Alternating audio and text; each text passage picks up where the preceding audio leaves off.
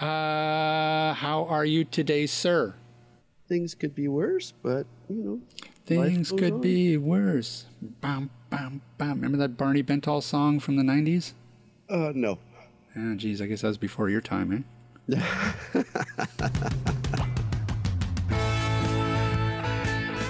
This is the AT Banter Podcast, a balanced and entertaining look at assistive technology, accessibility, and its importance in people's lives.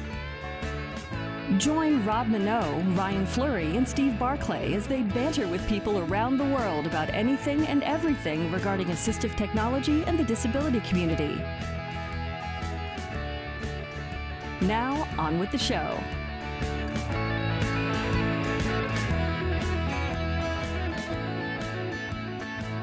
Hey, and welcome to another episode of AT Banter. Banter, banter. Uh, my name is Rob Minot. Joining me today, the, mis- the lovely, the Mister, The Mr. lov- Lovely. the lovely Mr. Ryan Fleury. Howdy. Um. Uh, well, we're not. We don't have. I don't know what to talk about now. We don't have Steve here to do the small talk. That's right.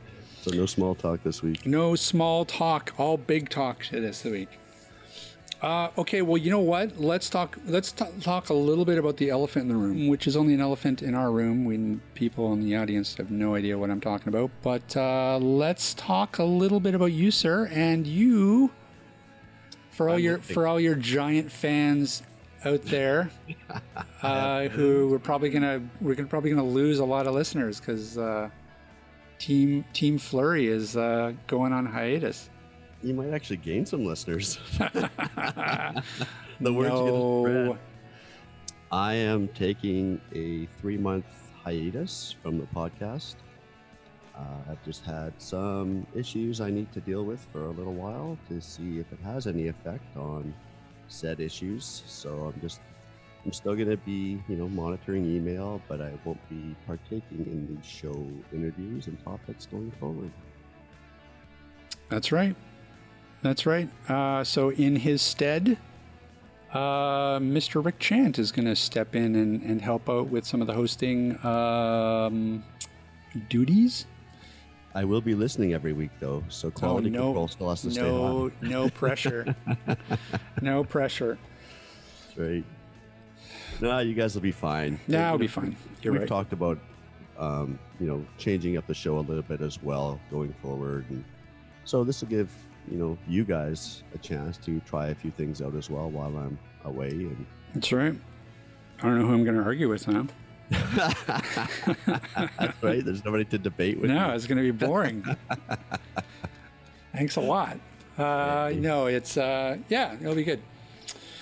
And uh, yeah, maybe what? So when's our anniversary show? May So what is middle it? of May sometime. So what is this? What is May March? March, 16th was our April. very See, there you go. So maybe even right around the just just after the anniversary show. Maybe that'll be your triumphant return. Yeah, you know, we'll have to wait and see how March and April go, and if I Uh-huh. get through April okay, then you know I will come back for the anniversary show. Yeah. But we'll have to wait and see. Mm-hmm. Uh, yes. Everything's fine, people. I'm not dying. I'm just stepping away from the podcast for a couple months. And it's not a sex thing. Wiener works just fine. uh, it's not coronavirus. Nope. It's all good. Yeah. All good. No, hey, I keep wait, I keep waiting to see if they're going to cancel CSUN. yeah, that's what. Yeah. Yeah, that's what I'm wondering too. Like I, I checked the CSUN website uh, just the other day, and yeah, we you follow know, them on Twitter as well. yeah, and they seem to still be be going for it. But I don't know. I mean, like everything is changing day to day.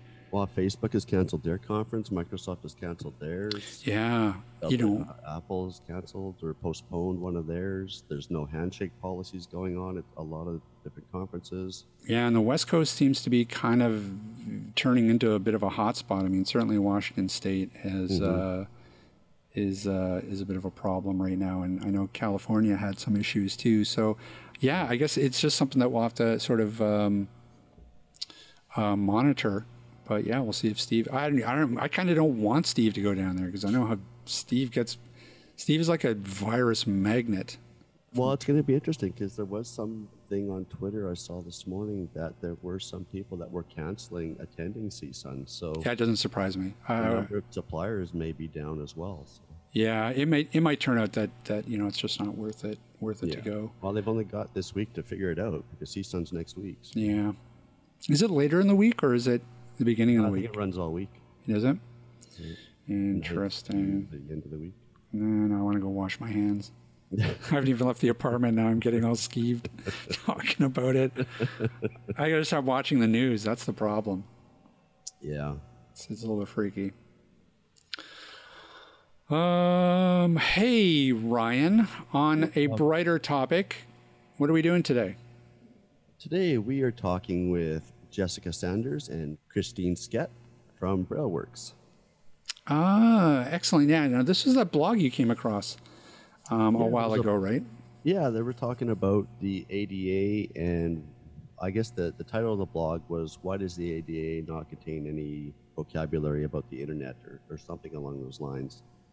And so I thought it'd be an interesting read, took a read through it, and thought, let's get these guys on the show because we ourselves don't know much about the ADA, and I'm sure there's others who would find it interesting as well. Yep. Yep, exactly. We've been wanting to get somebody on actually for a while to talk a little bit about the ADA because, you know, we only we, we only have our perspective from up here. So uh, it'll be actually good to talk to somebody who's down there fighting the good fight. Uh, any other housekeeping matters to attend to? Oh, you know what? We should say that uh, we've got a few entries into our great giant um, hockey jersey contest, where all you have to do is email us and say, "I want that hockey jersey." Uh, Not so that hockey we're gonna we're gonna Rick- we're gonna. Rick Chant's hockey jersey. That's right, Rick Yeah. Chant's hockey. He hasn't worn it. No. Let's just say that, like it's not used. um, so, so that's fine. It's clean. It's brand new. Uh, we just got doubles for some reason. So, uh, anybody who wants an AT Banter hockey jersey with the word chant and number four on the back of it, email us. Say, tell us that you want it. Cowbell at atbanter.com. Uh, and uh, you could be entered into being able to receive it. Nice. this is Rob Minot, co host for the world famous assistive technology podcast AT Banter. And I want to break in here on the show in order to tell you about a pretty amazing product that our parent company, Canadian Assistive Technology, has started to carry. It's called the Canute 360, and it's the world's first multi line digital braille ebook reader.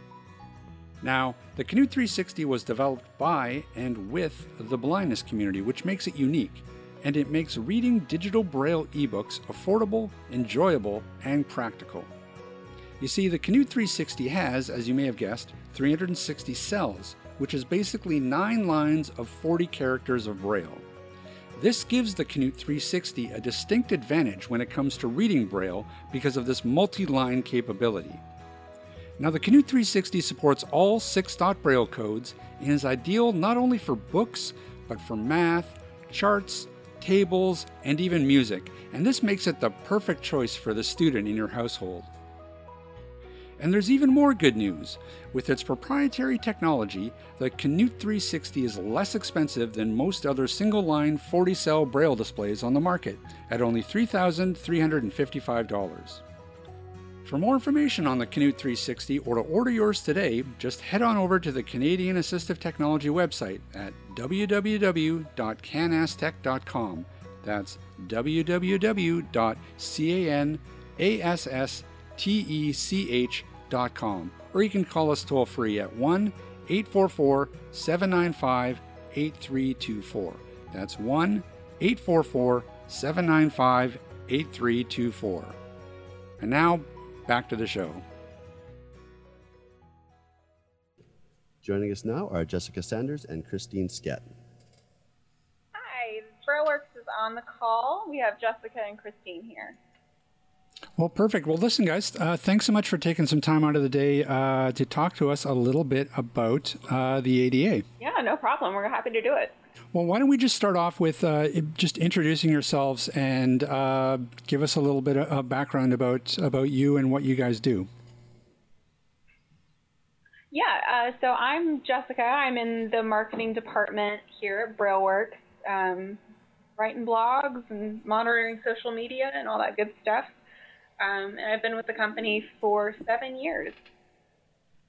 Hi, I'm Christine, and I am a subject matter expert on ADA and uh, some 508. And I um, went to school originally for um, occupational therapy in that um, in that area, and I really liked the advocacy side.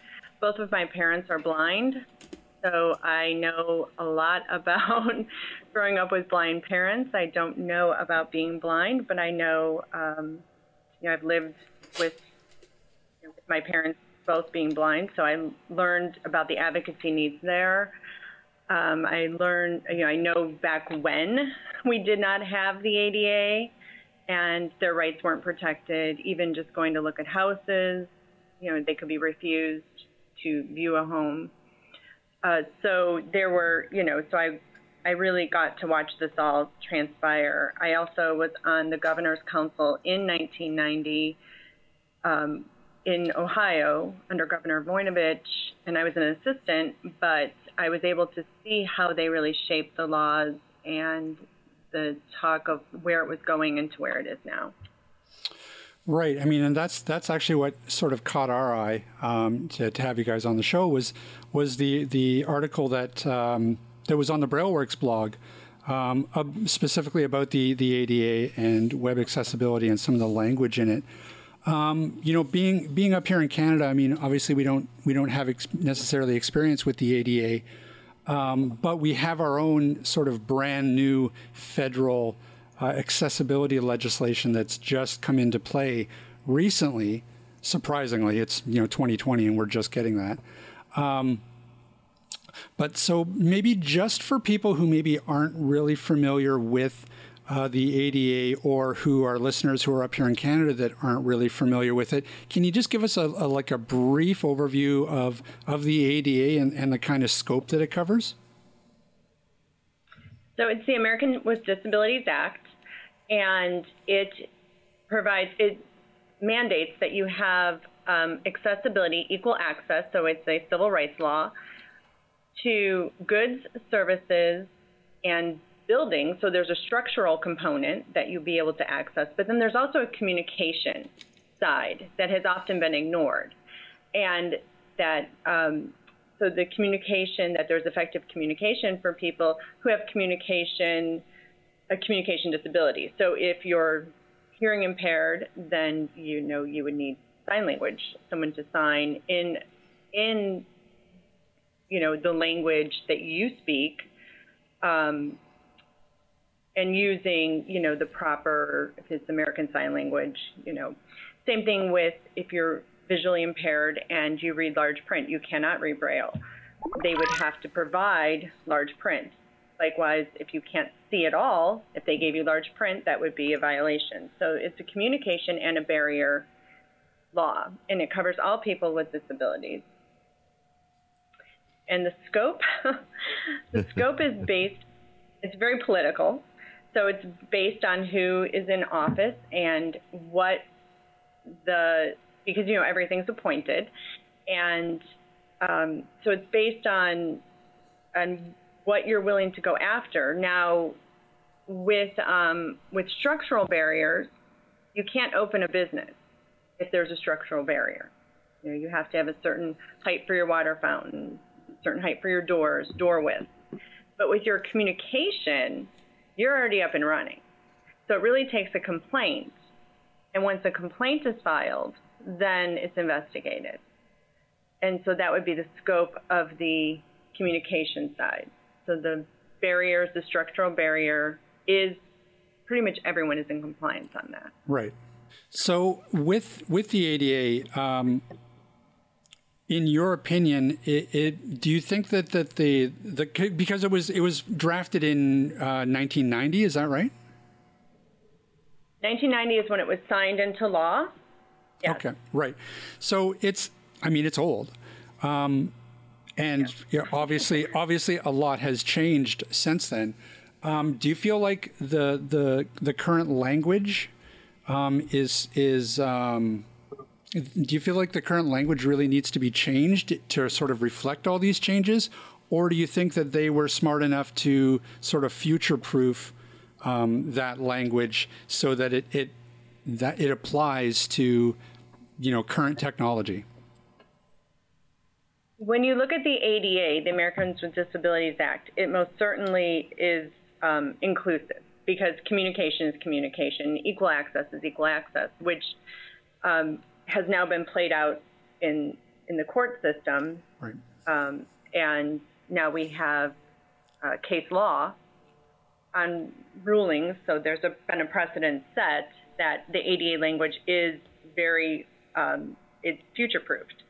Where we're seeing that it's not is in the 508, which is on the government side. So 508 accommodations fall under Section 504 of the Rehabilitation Act. It's 1973 Rehabilitation Act, and um, that that deals with. It's funny because the ADA covers America and it covers not-for-profit and for-profit and state government, but it does not cover the federal government. That falls under a totally different category, and that one is not. That one needs to be rewritten, and it has been as Section 508, and now it's a Section 508 refresh because that was a little bit more. Um, it was more precise. I see. The, the, nice thing about the ADA is that the, the verbiage is very broad, so it is all inclusive. And they did, I don't know that I want to necessarily say that it's future proofed because we don't know what the future is going to bring, but they did think ahead to, to write it broadly so it does include, you know, like Christine said, uh, equal access, whether, you know, that's communication or physical barriers if you're offering it to people without disabilities, you have to also offer it to people with disabilities. And that's what the ADA says. And in a way that they can access it. No, I was just going to say maybe it's my own ignorance being a Canadian, but is. Probably. Probably, but I'm going to ask the question anyway. Um, because the ADA has been around for a while, there's still a lot of improvements that can be made. And do you think there's still a lot of holes because companies just don't know the ADA exists or what it contains, or they just don't care? I think that the holes are in the scope. I think the holes are not in the actual way that it's written, but I think that the holes are in the the way that um, that compliance is regulated. So, does that make sense? Mm-hmm. Yeah. The way that so if I know that I can get away with something, and then when I get caught, I'm going to get a slap on the wrist, and now I have to become compliant. I think that that's, and I'm not saying me, but I think that that's, it's like a roll of the dice. It's an added expense. Right. And businesses are always looking at the bottom line. I think that it's been a long time, and and we have, you know, the National Federation for the Blind, the American Council for the Blind. Um, there's enough advocacy groups that have said no more. You know, like we're done. Right. And a lot of them are starting to work together now. So I think we're starting to see that as well. And as businesses learn, you know, they're either going to learn by being sued, mm-hmm. right. or um, there is a there is um, it's called structured negotiation, and it's when a business, like if a, a client says, "Hey, I was I was not able to get access but I don't want to sue you. I'd like to see you work through this. And then there's a structured negotiation that takes place. And Lainey Feingold is an attorney in California, and she has been specializing in this for well over 20 years. And um, it's she's trying to change the way that things are done and to get businesses to be more aware. And if you um, look into her, um, it's just amazing what she's done. And if you see, if you look at the court's rulings and what the judge is handing down, it's basically what Lainey Feingold negotiates. So it's pretty interesting um, to see how that has transpired. Well, and I think too. Yeah, I think very, very simply put. Um, we, we could liken it to so many things, like like driving. You know, there is a posted speed limit. It is the law to follow that speed limit. That's very clearly written. But there are people that will speed because maybe they won't get caught, or maybe if they're caught, they can talk the officer out of the ticket. It's just, you know, the language is very, very clear and very plain, but not everybody's going to follow it. Right, but at the same time, you know, I saw an article I think from Forbes the other day, and, and this isn't new. You know, there's been you know thousands of cases still in the courts. You know, what what is it going to take for companies to actually do an about face and, and see that it, it's the right thing to do to make these accommodations and, and have inclusivity? That's that's the million dollar question. yeah, right. you know, I mean, I, I, like, think that, uh, yeah. I mean, it's you see it though in a lot of industries, whether it's with ADA uh, compliance or it's you know federal compliance. You see, we we see businesses that are willing to cut corners to increase their their profit margins, and it's not until they're caught that they, you know, start singing the blues that I didn't know. Yeah. Right. So it's it's also really interesting when you compare the, the physical space with the digital space because they're they seem to have really evolved differently. I mean, it seems like, and and correct me if I'm wrong, but it, it seems like in general we're in pretty good shape in terms of the physical spaces. People are complying, builders are complying. It they're you know it's all baked into the the building codes. So we seem to be okay there, but you know, yet here it is 2020 and you know we've had we've had the internet for God knows how many years now, um, and we're still fighting for for real web accessibility with a lot of these companies. Why do you think that those two spaces sort of evolved so differently, and why do you think that there's kind of pushback or or sort of uh, apathy when it comes to accessibility on the web? I was uh, I was speaking with Jessica earlier about you can have a law in the way it's written, and you can have four different attorneys, four different people um, define it their own way, right. and that's that's what people are doing. So they're saying, well, you can, you know, not all people purchase online. You can call in, but if that call in line isn't 24 hours, right and you can access the internet 24 hours, and that's not equal access. And that's basically what the courts have been ruling. Um, the other thing that the courts will look at is not just your your digital compliance, but are you compliant in other areas of communication? Do you have a braille provider? Hmm. Do you have someone, you know, how do you, you know, do you have an accessibility um, clause, you know, like where if somebody needs accessibility for anything, where do they go? Who do they go to? Is there um, a coordinator? And I think that when they dig deeper, they see that not only are these companies not compliant on digital, but they're also not compliant with the communication um, barriers, which there's the effective communication guide, and it's basically a white paper that was written to a to accompany the ADA and perhaps they need to write um, standards like that for the digital platform. But there's so much, and so much is evolving that they would forever be writing. You know. And also, when you go back to 1990, um, since then the advancements in architecture aren't as evolved as they are in technology. I mean, architecture is. I mean, they've they've come up with new ways of doing things, but right. you know, a building is still a building, a door is still a door, a window is still a window. Um, but technology has advanced so much. In 1990, the internet didn't exist in the way that we know it. Right. It didn't go public until 1991. So when it was signed into law, they weren't thinking about the internet. That was science fiction. So you know, the building codes and everything were were more easily uh, followed, I guess, sure. from the get go than, than the evolving technology. When you had your Braille signage, that's pretty much always been there. Braille on your ATMs, you know, those, you, you get those things. you would, you would see that, but um, that's about where it ended. Yeah, I mean, I, I, guess I guess that that is absolutely the case. I mean, part of the problem now, I guess, is that the technology moves at such a such a fast rate that um, it's it's almost hard to keep up uh, accessibility wise. I mean, they'll come up with a with a with a new app or a new service without really thinking about accessibility at the design stage, and that's probably this is probably the core of the problem is that.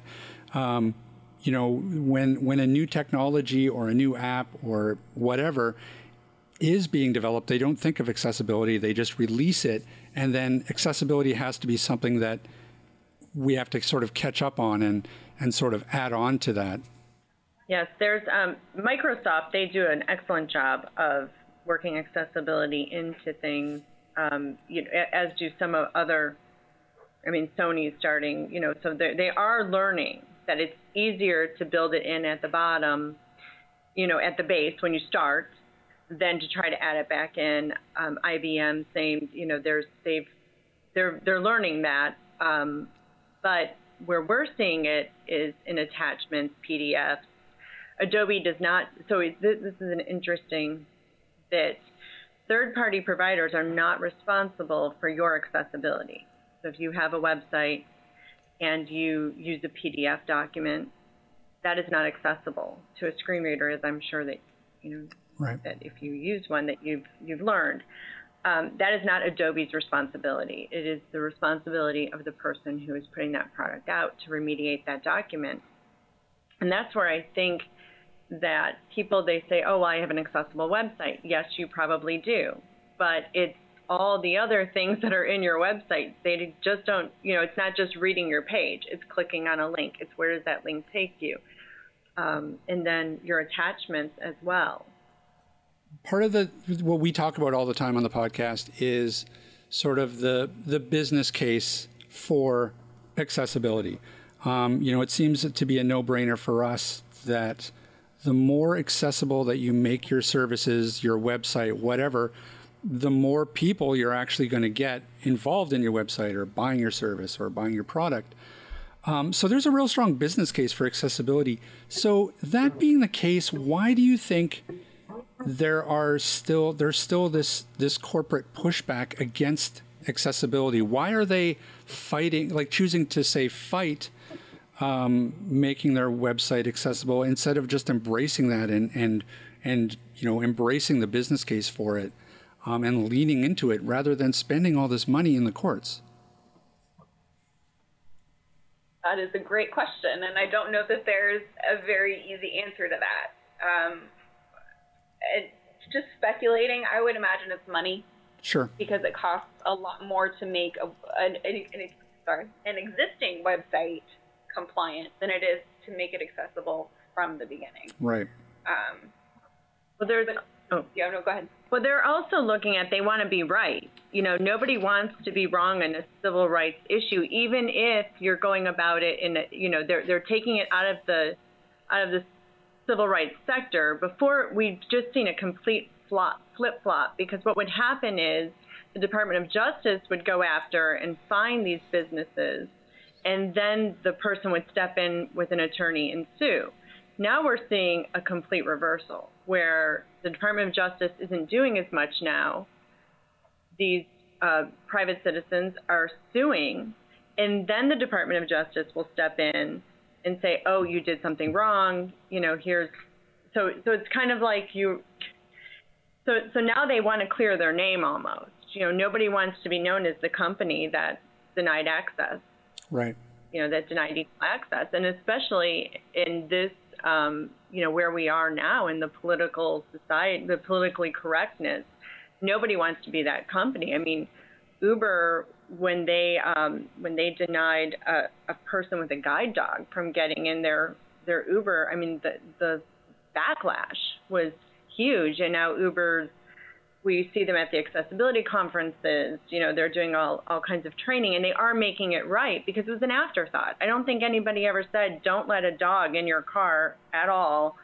You know, I think it was, um, you, you know, your, the company can have good intentions, but if the person who's actually the servicing, servicing that, you know, they might they might not.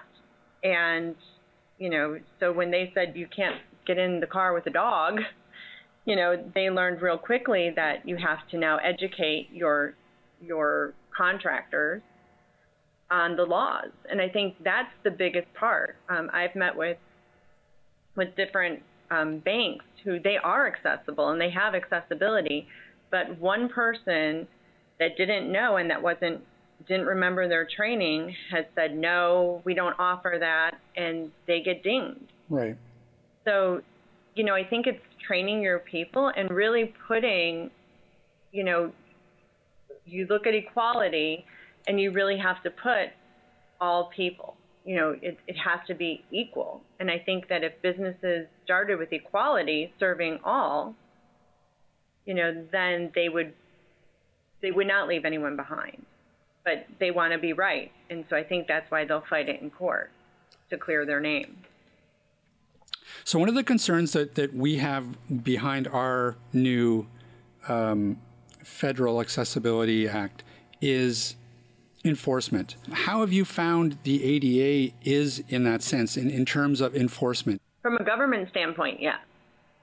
Uh, states, there, I mean, people are being held accountable across the board. It took a little while. You know, it, it took, uh, I would say, probably within the last 10 years, and it took a lot of advocacy. Um, you know, it, it took politicians to stand up and say this isn't right or this is the way that we want to see this is what we want it to look like. So I think that the law itself isn't what you know the law is only as good as as good as it's supported. Right. You know, there's a lot of antiquated laws, even you know, or, or irrelevant laws that come out and if it's oh, who cares about that, you know. So I think it's getting lobbying those, you know, the decision makers and getting them to see that, you know, this has value. So, you know, it's, it's definitely getting the people behind you that make, that have the power. The most recent high profile case was this Domino's case. Now, mm-hmm. um, that seemed to be a really weird case to me that, that Domino's would, would sort of go to the wall and fight as hard as they did over this rather than just you know make their make their app accessible. Um, but but of course, you know, in behind them, they had a lot of corporate corporate support. Um, so the feeling that I kind of got was that there was sort of some corporate interests back there that were sort of using Domino's as a bit of a test case to see just how that all played out in terms of accessibility. It, does that I don't know. Does that corporate pushback frustrate you? I think it's well. I, I don't think it frustrates me. I mean, it frustrates me as a person, but as a business, you know, I think it should frustrate the people that, you know, the consumers most of all, because especially you know the people in the disability community, because it's a large community, and I think that if a company doesn't value, you know, like if you if you're caught doing something wrong, then you make it right. But if a company is like, no way, I'm pushing back, and there's a bunch of people behind them that are willing to do that, I think that as consumers, you know, people have to start looking at who are we doing business with. For me, it feels a lot like a toddler testing their limits, seeing how far they can go and what they can get away with. You know, crying to mom and dad. Right. Or you know, separate. So I, yeah, it's frustrating. but it also seems, uh, it really does seem to me, it, it's it's counterproductive. It doesn't even make business sense to me. Um, you know, you would think that if, if had Domino's leaned into it, been like, yeah, look, you know, we're gonna we're gonna go in, we're gonna make our app accessible and let everybody know that, and and and you know, just think of the influx of business that that they could have they could have had rather than seeming like dicks like to be honest not to not to be too blunt. Um, because really that's that's sort of they i feel like they came out of that with a bit of a black eye. Definitely. And when Dix, Winn-Dixie went through a very similar lawsuit just before domino's and you would have thought that domino's saw what happened with winn dixie the grocery stores and no they still went after pushing forward.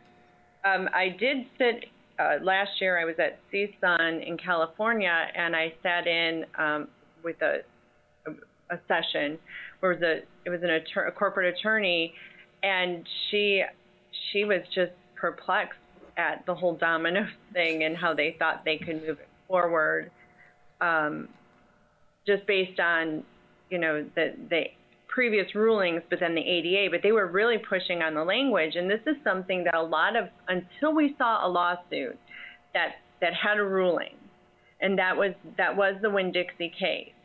Now, the Domino's went to a higher court, but in the Winn-Dixie case, before they would, the, the businesses would say, well, we did not know because of this 508 on the federal side. Well, they were working on this refresh of what the standards will be, and they're not done yet. And then there was a Title One and Title Three, and or Title Two and Title Three. And Title Two is government, and Title Three is the public. And they said they were working on this, so we just didn't know. Well, they threw Title Three out the door, and they said that the ADA covers it. So now, these these companies that used to use the same thing that Domino's is doing, they're being told no. You know, and I think that Domino's was just, you know, trying to push it like, hey, we're we're going to fight this because no one's telling us what we have to have and how to do it. But then it's funny because everybody wants government off their backs, not giving them regulation. But then when they are sued, they're saying, well, there was no regulation for us to follow. right. So it's you, you get one or the other, and Yep. I think that that's what the court said. You know, it's up to you to know what's accessible.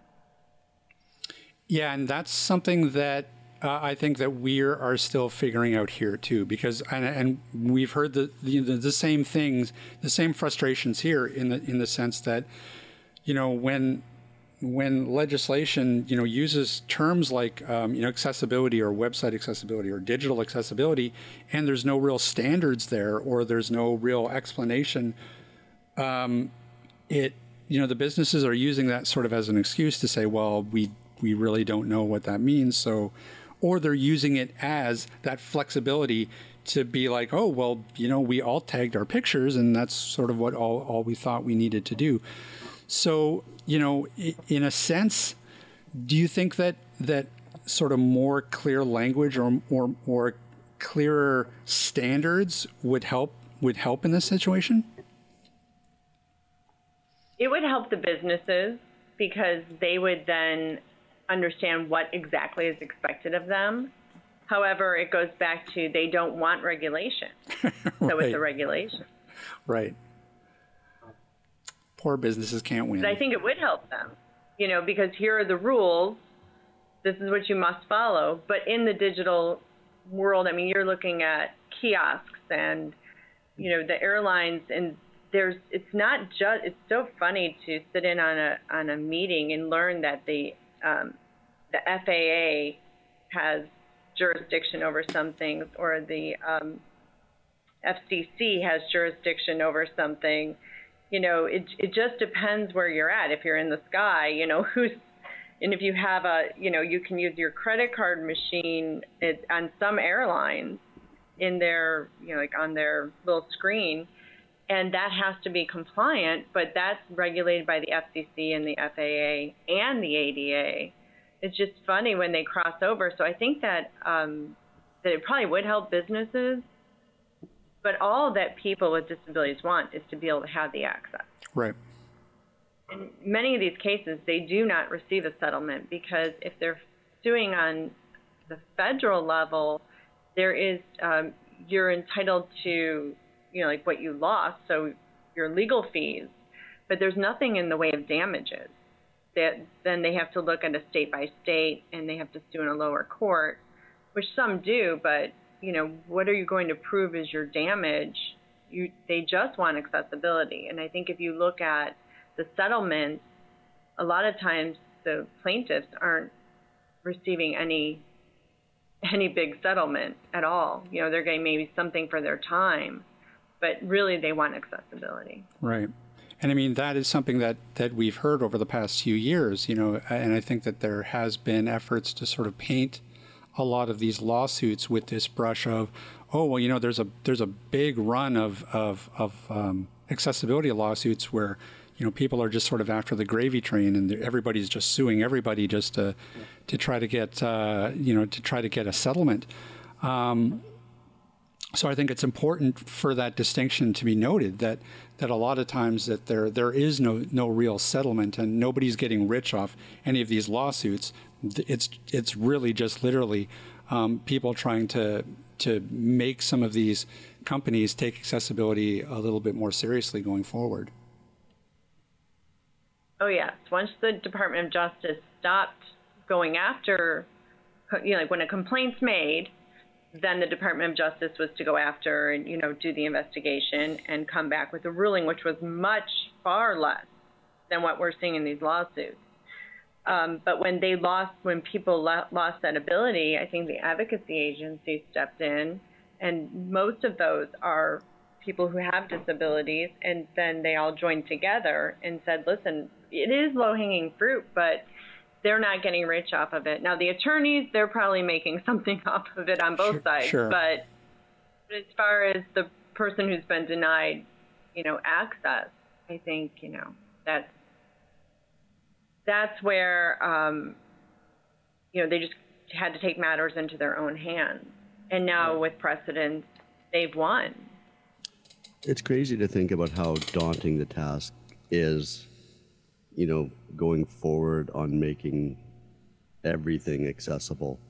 You know, I'm sitting here, excuse me, I'm sitting here in my my guitar dungeon studio, look, you know, and, and I'm totally blind myself, but you know, I've got a, a TV on the wall that I can't access the menus on. I've got a home theater receiver I can't access the on-screen menus through.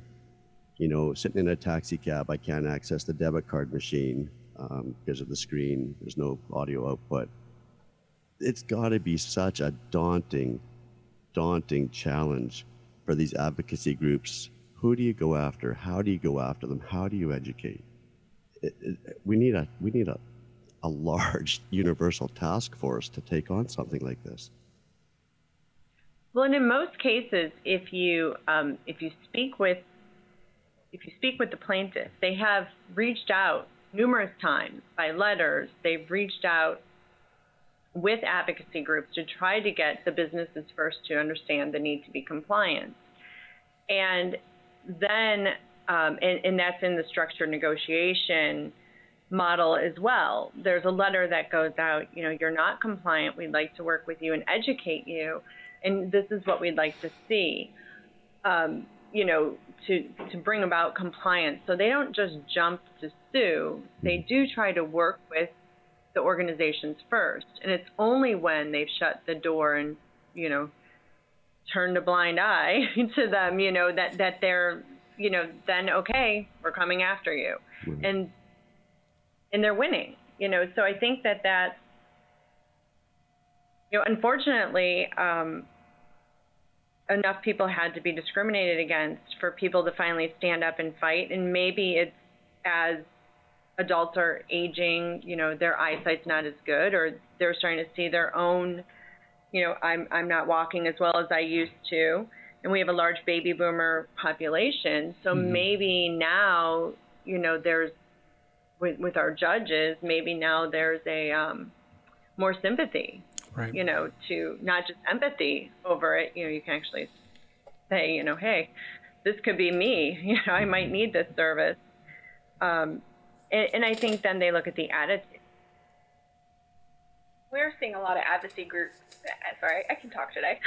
advocacy groups working together. So hopefully they'll be able to put their heads together and come up with ways to tackle all of the various areas of life that aren't currently accessible because it is a daunting task to just one person. Um, but if if we can all come together and and work on it, I think it'd be much easier to, to break down and, and digest and, and educate. See, absolutely. I like that attitude. I'm the optimist of the show, so I always I always like it. uh, well, let me let me ask you guys this one one sort of final question before we we wrap up. But what's your what's your feeling about the current climate? Are we is, are things getting better, or are we just kind of spinning our wheels at the moment? I think that things are getting. I think that we're things are improving greatly. I think that um, it's not just awareness of the businesses, but I think that consumers have a lot of social awareness. And I think that people want to feel good about their purchases. I think that people want to feel like they're making a difference in this world, even if it's not on a global scale. You know, they can make a decision that, oh, you know, this this pizza company went and fought a bunch of people who had a disability, where this pizza company is hiring people with disabilities. And I think that for businesses, they really need to start looking at that. And I know they are. I mean, if you look at OshKosh B'gosh, the the clothing company for right. kids, they have um, they have one of their models has Down syndrome, and I think that they're starting to really embrace this inclusion. Yeah. And you know, I and I know that as you know a consumer.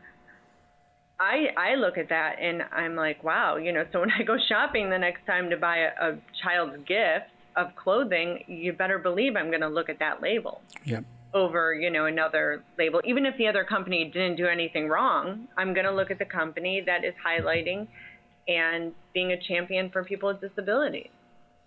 Yeah, and to that point, with social media as big as it is, more people have a voice in this fight, and uh, more people are paying attention. So they're they're helping to improve the whole situation. social media working for good instead of evil. I like it. right. Sometimes it can do that, right? right. Before we let you go, let's talk a little bit about BrailleWorks. Uh, what do you What do you guys do there at BrailleWorks? Yeah, so um, we've been around for 26 years now. Um, we started with uh, a husband and wife team, actually, uh, Christine's parent, well, dad and and stepmom, and um, they were at a restaurant trying to read a braille menu that was just garbled together and uh, decided that they could do better.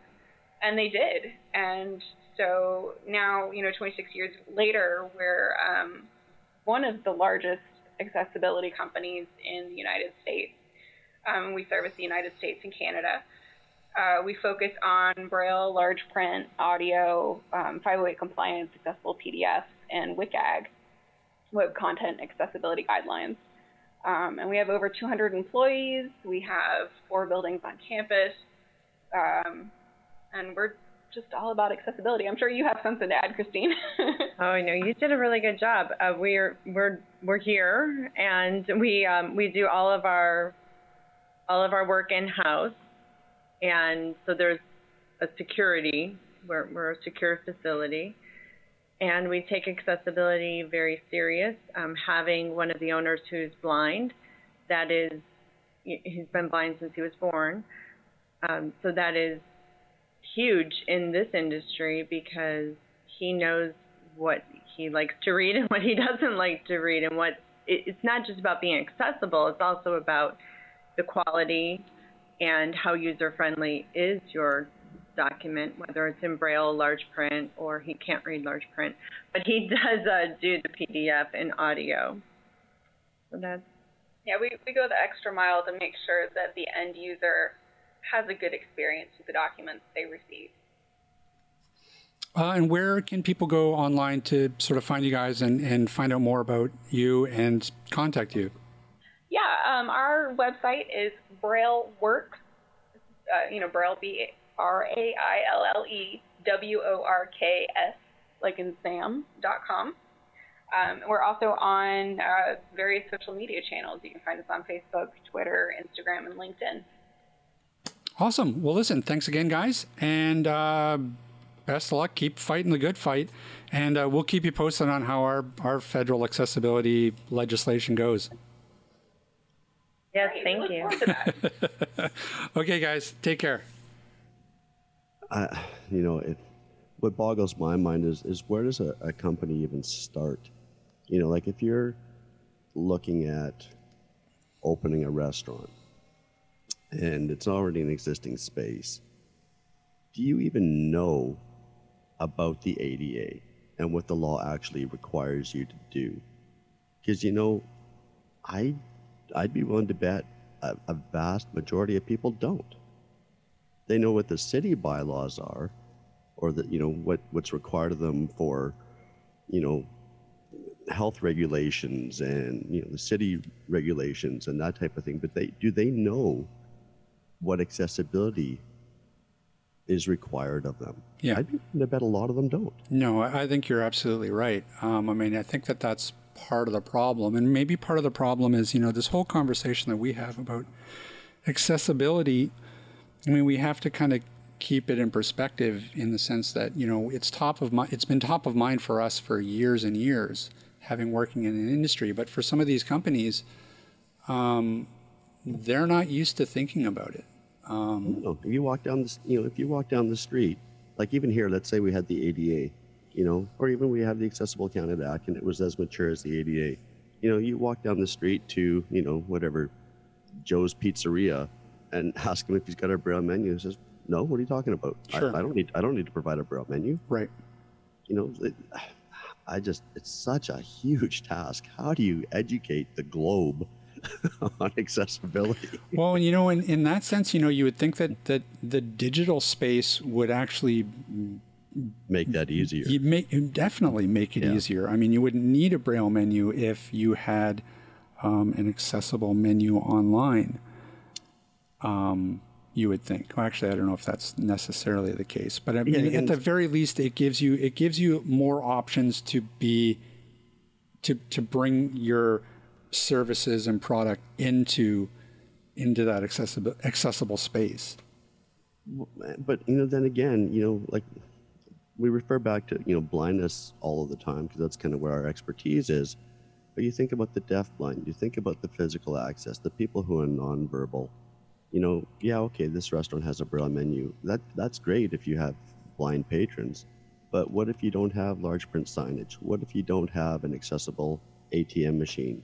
What if you don't have you know a b c d? Sure. that that list of accessibility accommodations just keeps expanding and expanding and expanding. Right. And so at some point, we as consumers as well, I think, and, and I don't know, send all hate mail to me, but I, I think we as consumers also have to be educated and knowledgeable enough on how to use the products we require to gain access to goods and services that we want access to.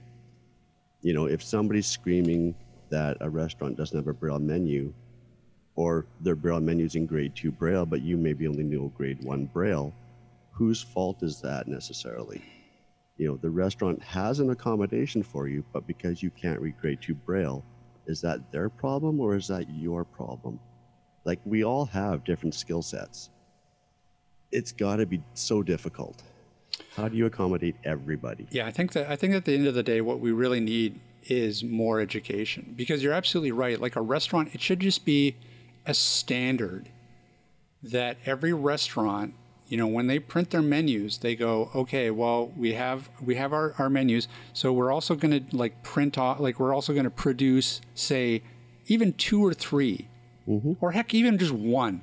We're just going to print off one braille menu just to have on hand in case anyone needs it. And you know what?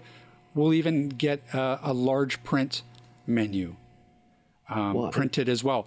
And that should just be a standard among every single restaurant. You should just be able to walk into a restaurant and be like, yeah, could I see your braille menu? And they'd be like, yep, here you go. Well, you know what's amazing is you know my wife and I went out for brunch with her relatives on Sunday to a Milestones restaurant here, and they brought a braille menu. I didn't even have to ask for a braille menu. They brought me a braille menu. Yeah. Just, you know, it was a given, and kudos to Milestones for doing that. Now I don't know if that happens through all of the restaurants in that chain, but when we hear of stories like this, we need to applaud that and we need to scream it from the mountaintops. Yeah, yeah, you're right. Because those are the particular type of standards that we just need to have built in, baked into every single business and, and every single product and service. You know, it, and it's a mindset that needs to be changed um, at, a Yeah. certain level. Like when it, when a business is first starting up, they need to be like, okay, well, this is great. We have we have you know the business plan and we have all the all the things that we need to to operate our business. Now we need to do an accessibility pass and everything and make sure that you know, we have, you know, e.g. a braille menu or e.g. like whatever, whatever happens, you know, we need to make sure that uh, we have some sort of screen reading software on our kiosk so that somebody can can use it. Um, yeah, and that's coming, you know. But again, I think, you know, we see all the complaints of people who are not getting you know accessible menus or accessible whatevers you know we we see all the bad news but you don't hear anybody applauding the companies agencies restaurants that are actually going that extra mile. Yeah we hear microsoft's you know doing a big push on accessibility and that's great. Google's working on it. Apple's done it for a long time. But if you have an excellent experience as an end user with an organization, a company, agency, whatever, you need to share that. You need to expand on that and let people know about your experiences. The world doesn't have to be such a crappy place to live in. You know, let's let's change that mindset around and start applauding those who are going that extra mile. Preach it, brother. like I, I agree. I agree. I agree so hard you know, the more we spread the good news, the more it can only help companies to see that it makes a good business case. Mm-hmm. That we that we are consumers, we have dollars to spend, and you know we are a pretty well the blindness community anyways a pretty tight knit community.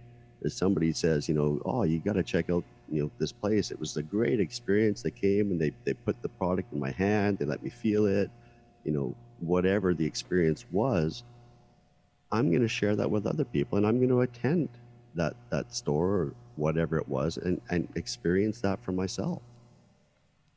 You know, like, like they said on the, on the, on the interview, you, you share your, share your experiences, good or bad, but especially the good because we hear enough about the bad. Right. Man, look at you on fire today.